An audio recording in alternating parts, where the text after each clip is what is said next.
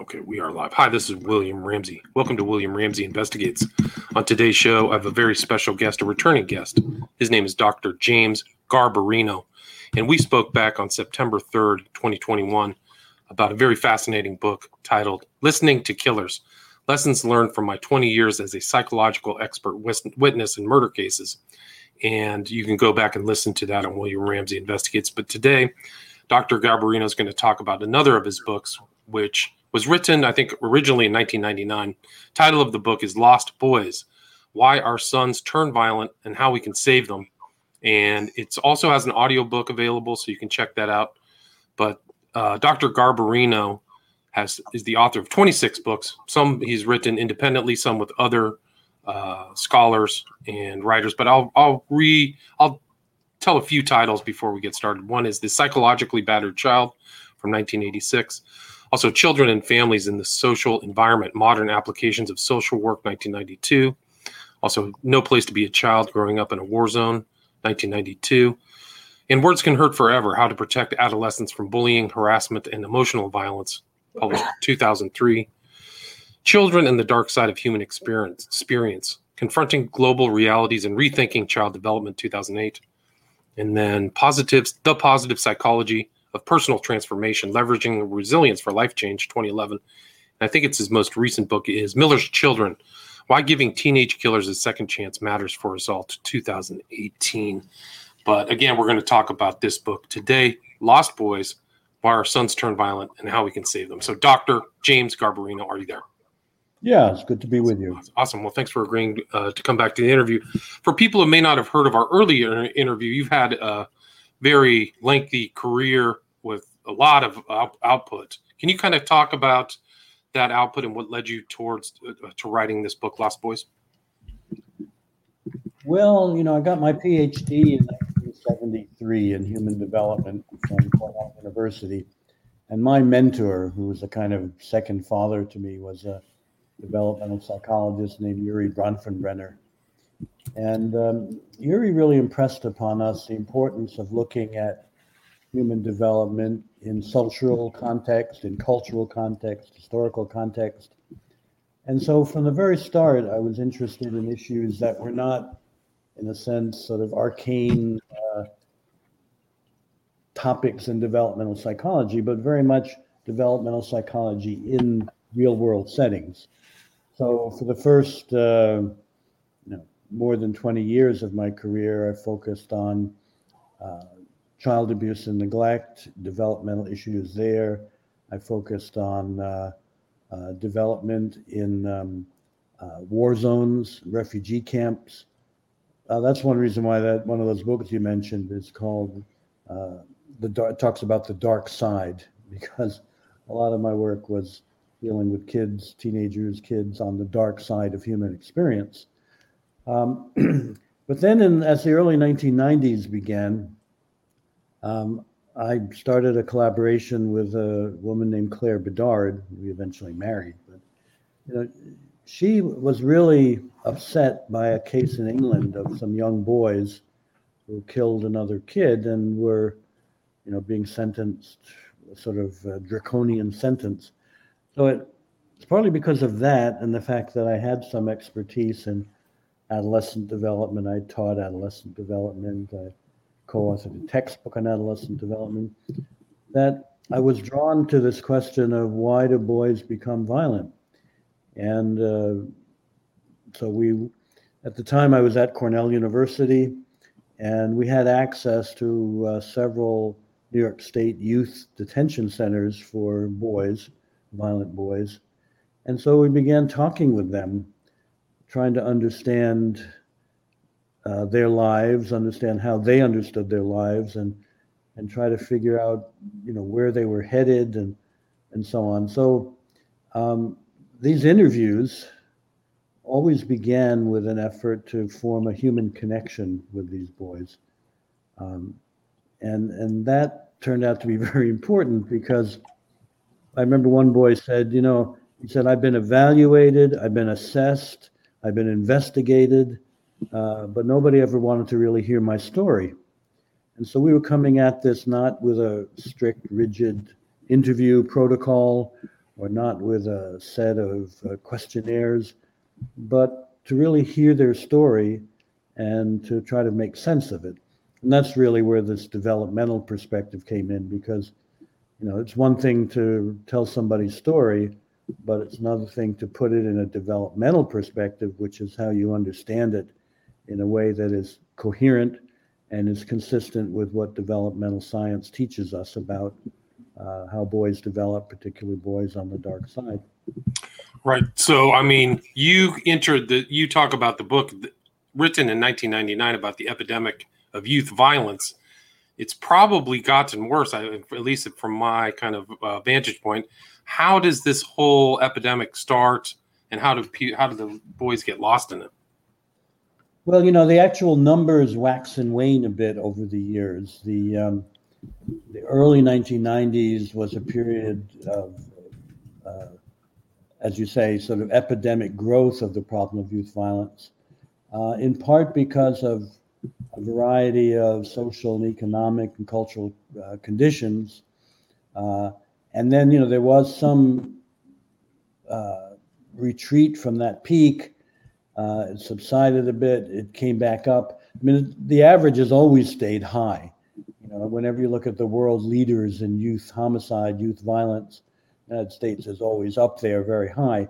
Usually, the only countries that have more are countries that are in a state of total collapse or coming out of a war, and that's relevant because um, you know, the United States, uh, since World War II, even has uh, there's hardly a year when we're not coming out of a war or going into a war. And and one of the issues in all of this is the the sort of uh, I'd say cultural contamination um, about war and violence in American culture.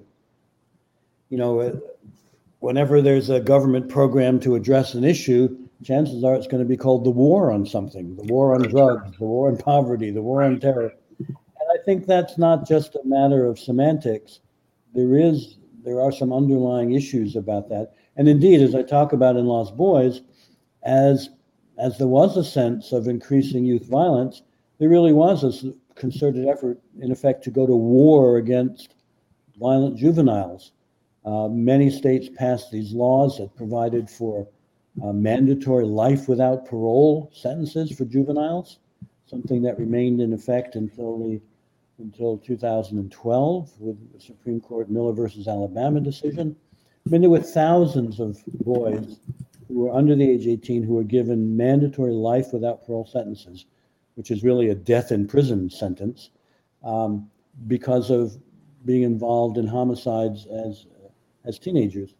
So, you know, the, the if you get into the individual lives of kids who end up committing violence, you know, you can look at things like uh, the role of child abuse and other forms of adversity and trauma in destabilizing kids. But those things don't automatically lead to a kid becoming violent. There's, uh, you know, there's the question of the cultural context. Can't remember if we talked about it last time, but there was this stunning study that speaks to this cultural contamination about violence it's a study of uh, people who have schizophrenia, schizophrenics, about 50% of whom hear voices. And you know, nobody paid much attention to what the voices are saying because you know they're just voices in their head.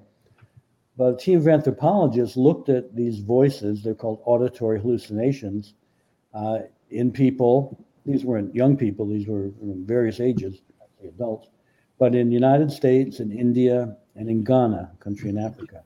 And they found in the United States, uh, 80% of the time, these voices were telling people to commit acts of violence against themselves or others. In India, it was only 20%. In Ghana, it was only 10%. So even crazy people who we think are disconnected from reality are getting this message about violence in American life. So that's a big part. And I suppose the last thing that makes it so dramatic is that the lethality of youth violence the, the likelihood it will result in death certainly increases dramatically when guns are involved.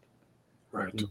Imagine, you know, you, uh, you can't have a drive-by stabbing, but you, you know, significant numbers of kids are shot in drive-by shootings. Uh, shooting can be can transform a violent conflict into a lethal conflict obviously instantaneously and with very little effort. So that I think is part of the issue. That com- that combination of individual factors, cultural factors, and then what you might call sort of technological factors, the uh, availability of weapons. I remember in Chicago there was some data that over a 20-year period, the percent percent of weapons that were used that involved weapons capable of firing multiple rounds, semi-automatic weapons, went from almost nothing to a significant percentage over that period. And of course, if you're using semi-automatic weapons as opposed to pistols, the likelihood of causing death increases uh, astronomically. Right. So this kind of violence doesn't happen in a vacuum. It comes in a culture, but also a lot of these boys may not have the guidance or oversight. I mean, would you say that's a common denominator? Is a lack of oversight and um, kind of uh, alienation that is current or common within the Lost Boys and their violence? I think so. Um, both are there. The um, the oversight, the monitoring, seems to be very much related to the absence of fathers in the lives of a disproportionate number of these lost boys. Uh, Javil, what's his name? Javil Jahani, Jivani wrote a book called Why Young Men, which is a look at why young males are particularly at risk for violence if they don't have paternal supervision. And you hear this all the time. I, you know, in working with cases, I hear about kids who they were holding it together, they were okay until their father split or disappeared. And and without that protective, guiding, uh, structuring force, they drifted off into whatever socially toxic environment was around them. So, you know, part of the dynamic, and I think I talk about this in Lost Boys, is when boys grow up without fathers, it's very likely they will develop a particular kind of intimate relationship with their mothers. Um, you know, mothers who don't have husbands, who have sons, tend to become very close to them. They treat them more like um, uh, intimate partners rather like than, a boyfriend, like a boyfriend almost sometimes. Yeah, and you, you see that, which is very understandable and very appealing. The problem, you know, and you often hear this expression, the boy has to become the man of the household. Fine. But the problem is when they get to be teenagers, um, mothers don't have the authority over them that they would need to protect them from falling prey to the negative forces. So there's a kind of irony to that. The initial closeness may create a vulnerability later on and that vulnerability you know, can be exploited if there's gangs around, uh, negative peers, and so on. Where boy, where there's a father in the home, it's more likely. Again, nothing's guaranteed, but it's more likely that relationship between the son and the mother is going to be sort of, uh, buffered or compensated for by this alternative role. Most fathers don't have that kind of relationship with their sons. They're close. They but their closeness tends to be more traditionally masculine activities because they do stuff together. And as a result, what they lack in intimacy, they may make up for in authority. You know, it's like the if you if you watch you know college football players or something and they uh, you know they wave at the stands and they say hi mom you know and and that's reflecting the fact they're very close i remember when i played high school football, you know, my mother would stand on the sidelines and I was a quarterback. And if they would tackle me, she would yell, Get off my boy, leave him alone. And, you know, fathers don't say that. Fathers more likely to say, Son, you know, this is part of the game and be a man. And there's maybe negative consequences to that. But I think that dynamic does play a role. And I remember interviewing a guy who was involved in a murder at 13. And he said until he got to high school, which was right around the time he committed the murder, he had never met anyone who had a father in the home. Wow. Yeah. That's uh, you know, devastating. It's a socially devastating phenomenon. Right. So it really is the cultural context. These kid, these lost boys, these violent boys are coming, and also without the father, they're they become more vulnerable to outside forces. Right. It's not just kind of the culture with them being with their mom. It's also the kind of protective element that maybe a father would be more stern about isn't there. Would you agree with that? Yeah, I think so. And like everything, it depends on the context you're in, what the outcome will be.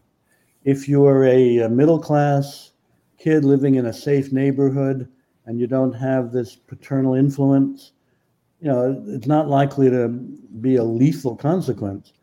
But if you're a minority kid growing up poor in a gang infested neighborhood without a father, it's like, you know, go to jail, go directly to jail, do not pass go. You know, kids in that situation join gangs. And then, you know, they often say to me that joining the gang gave them a sort of male uh, role models and male support and male affection that they didn't have in their life before that. So that's another, you know, vulnerability that gang membership sometimes, often, is a sort of substitute for what's missing at home. And you know, often in extreme cases, they have neither a functioning mother or father, and then the gang really becomes a family surrogate. But it's so clear that it can be a, a masculinity surrogate, and of course, you know, there's this term toxic masculinity, which is probably overused, but joining a gang to be a man is, I think, a particular kind of toxic masculinity. And, you know, a significant number, um, you know, the data changes from time to time and place to place, but I think in many cities, uh, 40% of the youth homicides are gang related. Wow. It's a huge number. And those kids are starting young too, like 12, 13. There's so many stories of these very mm-hmm. almost pre like they haven't even hit puberty yet are involved in these gangs very early age yeah yeah that's true and there's you know the recruitment by the gangs is often they look out for on the lookout for young kids who seem needy who um, are impressed with the fact that the gang looks like it's a place of strength and affection and acceptance and then of course there's the resources you look around and say, who are the guys who have the girls? Who are the guys who have the cars? Who are the guys who have the money? You know, it's not uncommon. A drug dealer will, you know, look at a nine-year-old kid and say, "Here, kid, here's a hundred-dollar bill. Go stand on the corner and tell me if you see the cops coming." And you know, then gradual progression, you end up, you know, dealing or protecting dealers. And you know, we know that all around the world, the currency of drug dealing is violence. And that's one of the one of the ways in which the drug dealing business operates, whether it's uh, a militia in Lebanon or the Taliban in Afghanistan or the gangster disciples or the Latin kings in Chicago. Right. So you just, I mean, it's a common element globally for young, kind of vulnerable kids without uh, maybe somebody to guide them to more fruitful endeavors. I mean, so how i mean it can get pretty dark for some of these young kids can't it yeah as you say it's a global phenomenon. And one of the things that got me started on this particular line of work was spending some time in the middle east uh, and being struck by the fact that things that we i knew of in chicago i heard in chicago in terms of violence on the street were very much happening involving palestinian kids on the street. And the one big difference was, you know, at some point they had a sort of political ideological structure that gave meaning to it all. Uh, and then, to, and then many times uh, back in the states, you wouldn't have that structure of meaning. But even there, you know, many of the guys talk about the many of the organized street gangs. They have a, a rule book, they have a code, they have this whole ideology that they espouse. Uh, many of the guys say eventually realize it's bogus and it's, it's not really the point. But but there is this global phenomenon of young kids being drawn into uh, violent enterprises, whether it's uh, Mexican drug cartels, uh, you know, or um, uh, drug rings in uh, in Thailand. Uh, there's a, there are a lot of common elements, and there, I mentioned before about seeking to replace missing families. There was a study done in, El Salvador, which has a terrible problem with youth violence, and Florida, and they found basically the same process going on of kids seeking out gangs for for the family they didn't have, this family surrogate. So viewing it as a global phenomenon does make sense because it helps us see what's particular to our situation and what's uh, more more general. And so, in these environments where they're coming from kind of an unstable background, their perception of the world and kind of uh, their ideas of right and wrong and what's moral are not really what's commonly understood, maybe from an adult, is what's moral. Would you agree with that? Yeah, I think, you know, I've often referred to this as the war zone mentality. And uh, if you live with chronic threat and you need protection, um, you, which is what happens in these kinds of environments, you develop this war zone mentality, which has two components. You know, if you imagine a sort of uh, graph, you know, there's a vertical line, and on that vertical line is the perception of threat. So at the very top, you have somebody who sees threats when they're not even there. You know, we call them paranoid. At the bottom of that, we have people who know don't see threats when they really are there. I don't know that we have a real name for that, but we might call it sort of the Pollyanna's syndrome that you never see the threat. And then the right to left, sort of horizontal axis, is a legitimization of aggression. And at one end, you have a pacifist who says there is no legitimization of aggression, you know, no, under no circumstances. at the other hand, you have a psychopath who says aggression is justified whenever I need something or want something or feel something. Well, the point is that if you live with a lot of threat growing up, and many of these kids or guys will talk about what got them started in the gang was they felt threatened. They were jumped. You know, people said you're crossing our territory, and and so they they needed protection, and they found they had to be very sensitive to recognizing threat. And then the gang says, well, if you join us, at least you know you don't have to worry about us. We'll be with you and protect you from them. And so you get this phenomenon where the sensitivity to threat increases because you do have to be on the alert. Because if you cross the street or a car pulls up and you're the wrong wearing the wrong colors, uh, you know it could be a, a, death sentence for you. Right. But, but you also learn that violence works. You know that they, they often report after I joined the gang, I got safer at least initially because I wasn't being victimized by people in the street. People wouldn't, you know, it's more like a war where you expect to be taken care of by your army, even if it means you have to fight the other army. And so you get this mentality, this war zone mentality, where you're hypersensitive to threat and you have a lot of legitimization of aggression. So, you know, one of the first cases I worked on was a teenager who was driving his car in uh, Colorado, in the city of Denver. And, you know, he had been shot before, he'd been stabbed before, he'd been threatened, and so on. Member of a gang. He's driving down the street and sees a car coming the other way, which he recognizes as an intruder into his neighborhood. So he sees the driver of the car reach down. Now, maybe you and I wouldn't think that was a lethal gesture, but he knew in his neighborhood that that meant he was go- the other guy was going for his gun. So he quickly pulls out his gun and fires into the other car. Uh, and and that's a sort of example of this war zone mentality. You shoot, you feel you're justified in shooting first because it's self-defense in that strange sort of way. It's something that you know most of us, unless we've been in the military, probably never learned. But if you go into combat as a soldier, you, you learn this, and not surprisingly, call it the war zone mentality.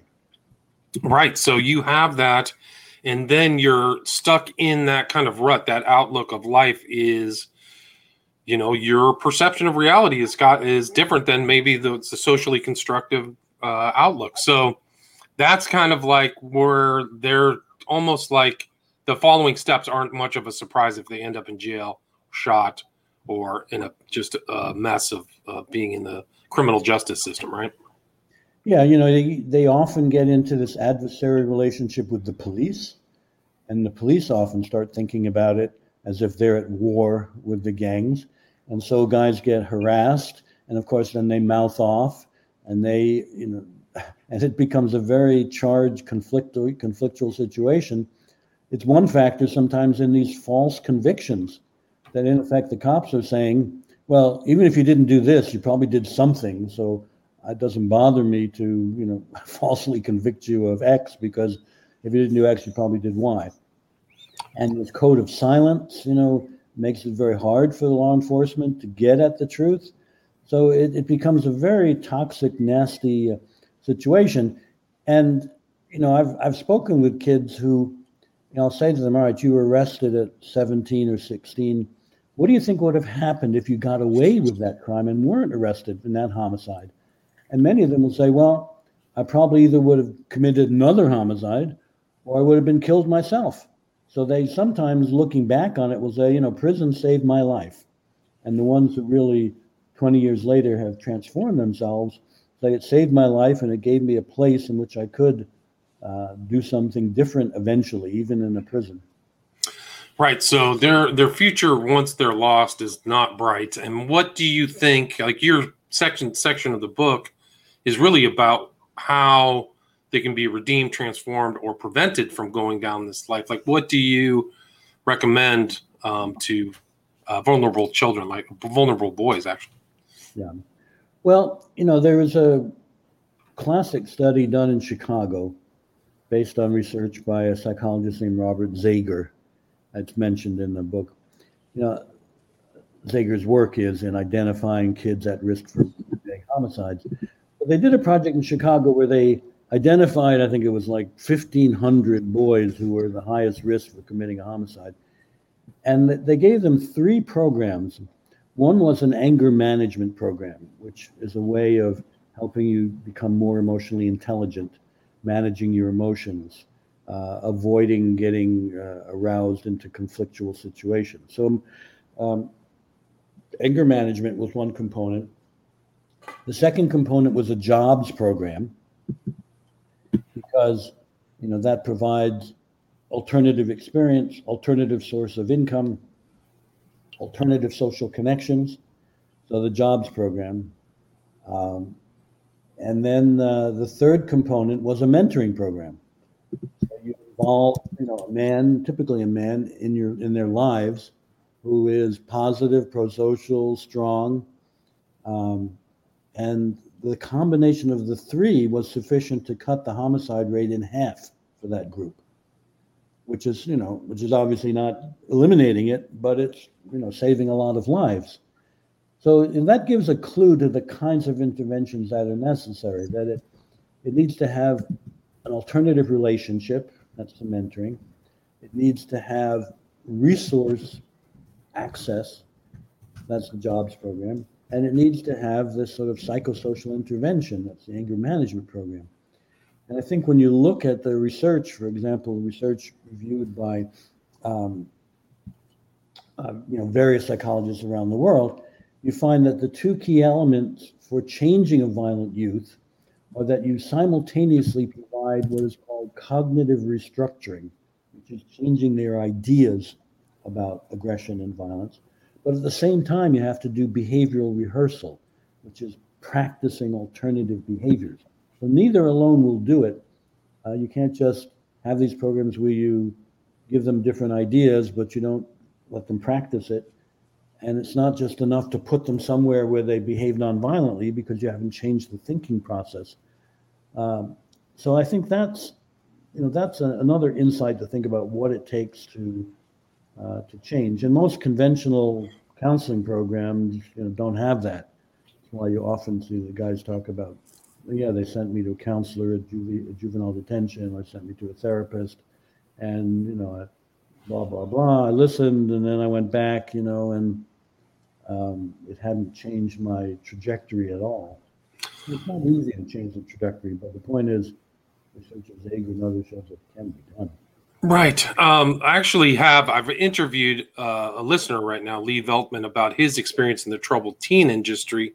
He sees himself as a lost boy, and we've talked about the discussion. And he mentioned this whole uh, breaking code silence, which is uh, activists and survivors for institutional abuse of kids that went through that system. So maybe they're not going to jail. These lost boys, they're going through these troubled teen industry type stuff. Um, do you mind taking just a couple questions, Doctor? Sure. For us, I'm sorry. So Lee says, I mean, what would you what would you do if you're a survivor, if you're a lost boy going through maybe these difficult uh, behavior therapy changes and uh, yeah, got tra- I mean, I think Lee would say that he got traumatized by it. What would you suggest? Well, I think you know, I think he's right. Um, that you know, I've heard a lot of blood curdling stories about variety of juvenile uh, programs. You know, including places where the staff uh, sort of creates what they call Gladiator Day. You know, where they they they choose kids to fight, and sometimes the staff bets on who will win, and so on. The kids are forced to fight. Imagine you're trying to rehabilitate a violent youth, and the message from the adults is, you know, here, fight. Um, so obviously, those kinds of very abusive programs uh, are dangerous. But some of these other programs that are um, you know, very rigid and punitive um, can also be problematic in development. So I think the, the answer to how do you recover is that you you get into a different kind of setting. Um, you know, if you went, you know, I often say that you know you have to decide between being a monk or a barbarian, and if you can go to a place where you can be a monk, that can be very important in recovery, where you have meditation, and uh, you know maybe it's a Buddhist center or it's a Christian center or Islamic center where you have structure, but also meditative practice, and you have the experience of being cared for um, and you have the someone who obviously cares for you is willing to process these experiences with you. you know, I often say to guys, if you imagine the, the accumulation of adverse experiences, it's like each time you have one of these negative traumatic experiences, it's like you're being handed a rock and you put it in your backpack and you got to carry it around now. And the more you have, the more you're weighed down by this. How do you get better? Well, you've got to take the backpack off, of course, but then you've got to go through it rock by rock and process and deal with it. And that's one of the reasons why I think the code of silence can be such a problem because traumatic memories do not spontaneously decay. Uh, they may be held in check for a time, they're always lurking there to burst forth when something uh, re- reignites them or, or stimulates them. So you can't, you know, people say time heals all wounds, but it doesn't doesn't not it's not empirically true that you can have these wounds uh, and they can be remain intact if you don't process them, you know, for decades, and then come back to haunt you later on. So that's the way I would start: is an alternative setting that's got a meditative practice, that's got uh, sustained caregiving relationships, and allows you to have the cognitive restructuring and the behavioral rehearsal of non-aggressive pro-social behavior and it uh, soothes the wounds of trauma. And you do um, recommend and you have advice about where you can get resources at the end of the book. So if people want a list of things they can do if they're listening and they want that resource, get this book and check out the appendix. So, and so that can give you steps to to take if you're listening. Um, is there anything you'd like to add or anything I missed that you'd like to just kind of before we wrap up the discussion? Well, you know, I think one of the things that comes through is that uh, spiritual development can be a, a crucial part of this process of rehabilitation and positive transformation. Now, it's not just that doesn't automatically mean a religious group, because there is research that shows that religion can be helpful unless it provides punitive messages. and so, you know, certainly within Christianity, there's, you know, always two voices. There's the voice, you know, the voice of love and the voice of retribution. And that's true in most religious faiths. So that's why I mentioned meditative process, because that ought to be the key that any religious experience that you're going to rely upon to promote spiritual development if you're a lost boy it should have this meditative quality, not just the uh, uh, sermonizing, not just the lecturing, uh, not just the threats of hell and so on, but but that promise that there is a loving way to li- live, and that I, as the person who's helping you, am willing to be part of that. So I think that's why I come back to spiritual development, in part because you ask the question what is powerful enough to stand up against some of the abuse and adversity that these kids have suffered?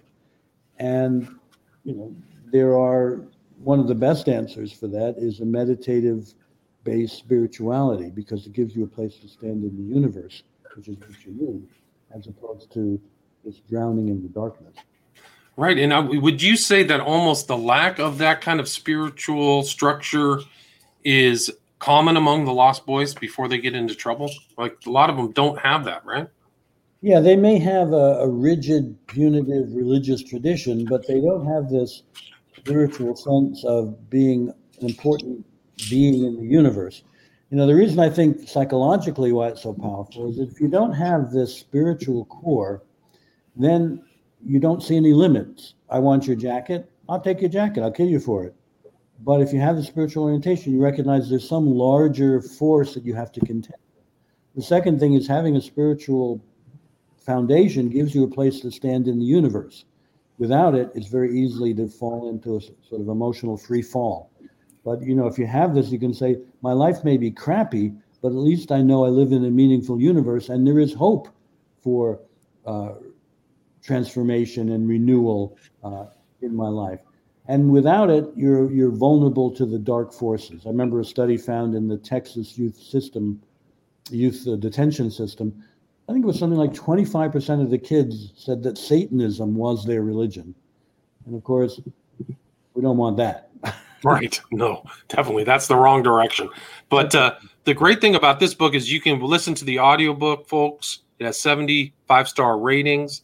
Uh, where's the best place to get Lost Boys, Dr. Garbarino? Well, it's still available on Amazon.com. I checked this this morning. The Kindle is there, and there's still some copies available. So um, you can track it down there. And if anybody would like to follow up with you or maybe ask you a question, is there contact information I can put in the show notes? Sure. My, you know, I, I get willing to get emails from almost anybody. My email is jgarbar at luc.edu. Awesome. Cool. good about responding. Awesome. Great. And another excellent conversation. Thanks so much for your time. Again, the title of the book is Lost Boys Why Our Sons Turn Violent and How We Can Save Them by Dr. James Garbarino. Thank you so much, Doctor. Appreciate your time. Thank you. I appreciate being with you. All right. Great. Thanks. Okay. So stay there.